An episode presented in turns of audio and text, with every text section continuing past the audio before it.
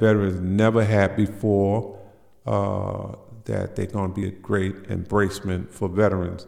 So, without further ado, uh, here we go. There will also be a program that I want to share with you that you're going to hear veteran voices from uh, all over. Veteran, women veterans, male veterans, uh, different uh, military outfit like the Army, Navy, Air Force, Marines. So you're going to be hearing that as well, and they're going to be you're going to be hearing their voices. And along with that uh, is the smooth everything, you know, out. Is you're going to be hearing the singing voices uh, that would uplift the spirit of the country and veterans about what they fought for. So you're going to be hearing that. And I think that was very, very excellent that uh, for this group to be sharing this for us.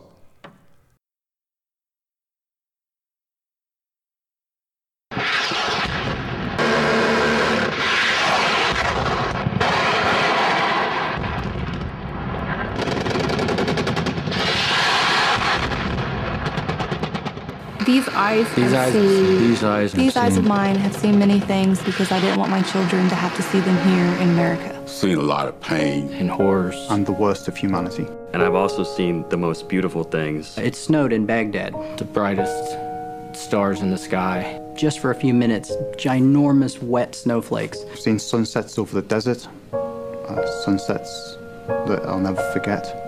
How incredibly heartfelt and genuine people can be to one another. How you care more about another person's life than you care about your own. Amazing people. The humanity. for self sacrifice to help another human being, whether an American or not. The good hearts of the Afghani people or our soldiers. just to go um, across the seas and just see how other people live. I have all kinds of great stories. I smiled one day over there, you know, uh, when I had that guard duty above the valley.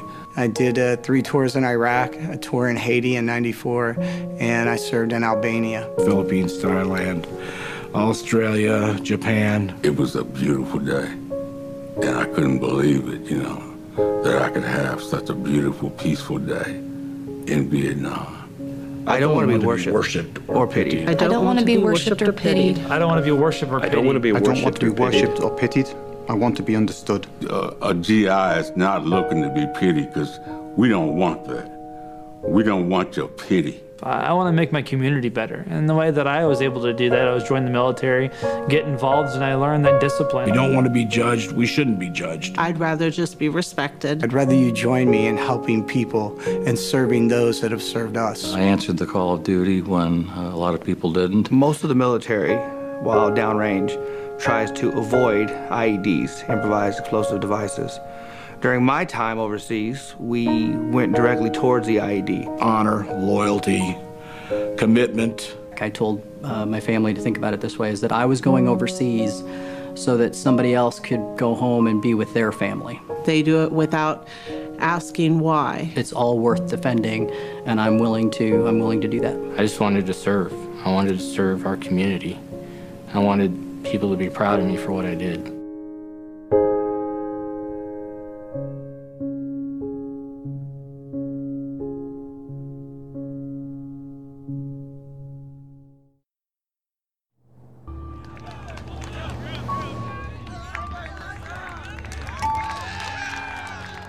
I voluntarily enlisted even though I had a full scholarship. I decided my country was more important than me going to college. I brought a platoon picture of what all of us young, good looking guys looked like back then. It's been uh, 36 years since the last combat units came off the line and came home. When I landed at the uh, San Francisco airport, I was spit on. I was called a baby killer. Well, it hurt everybody's feelings. People were against the war, so they were against us, basically. And I couldn't never understand that. So I went in the men's room, took off my uniform, threw it in a garbage can, and put on civilian clothes to wear the rest of the way home. And all we were doing is a job that we were asked to do. We don't hold it against American people.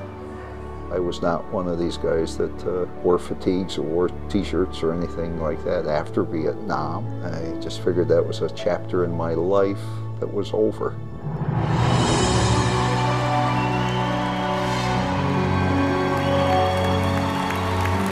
You all know that during the Vietnam War, the troops returned home during the course of the war individually. There are many people who never had the opportunity to let them know how they felt. It is therefore my distinct honor to offer you a long overdue welcome home to the United States of America after each of you well and faithfully served our great nation.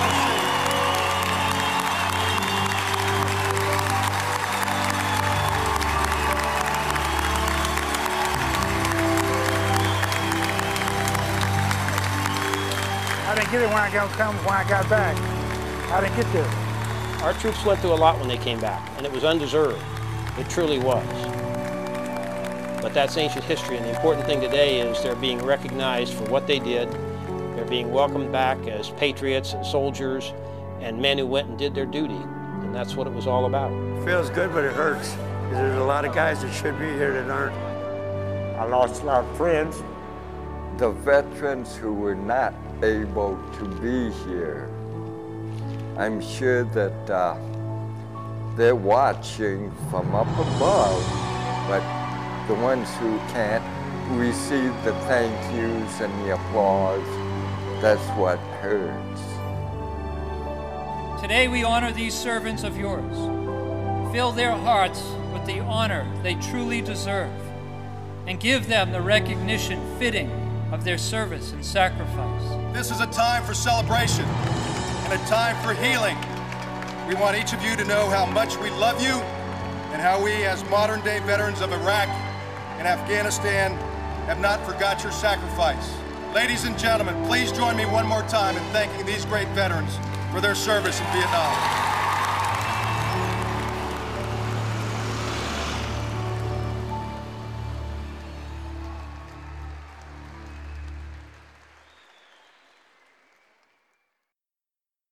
Uh, along with this is other veterans that's going to be in groups, uh, and they're going to also be sharing their stories. And the last part will be veterans that's going to be coming up in the audience, and they will be sharing their stories about what they went through, and, uh, and a lot of them is uh, disabled because they've been wounded, but they still will be sharing their stories. And you're going to hear a lot of them got to let you know we got to get this story out uh, and why they continue helping other veterans. Because veterans help veterans, veterans that went out there and fought for the country and understand what each veteran is going through will always be there for you, got your back, no matter what. And that's why I'm doing this podcast to share this with veterans let them know I got your back as well. So we all veterans do stick together. We all share our stories in different ways, and we have something to say, something to talk about that you probably never heard before. So this is great. The other thing I want to share with you as well is uh, veterans that that didn't make it, uh, their family. You have a lot of veteran family that when uh, when they got the bad news that their son or daughter didn't make it home. So that's that's a deep story there, uh, how the family dealt with all of this, and uh, but veterans still stuck together, uh, no matter what that you go through. And uh, even those, the ones that did make it, that came back home, fell into uh, the uh, drug world, and uh, they're wife left them, kids left them, family left them, their dog left them, their friends left them. So they really didn't have nowhere to go to, and they it was hard for them to come out of the drug situation until they reached out for help, and they did get help. And it took time for them to ventilate their feeling. How did they feel? Because one of the veterans that's in the program that I probably shared with you, that you had other veterans was uh, uh, helping him because he didn't know how to share his feelings after his wife left him and he was on drugs.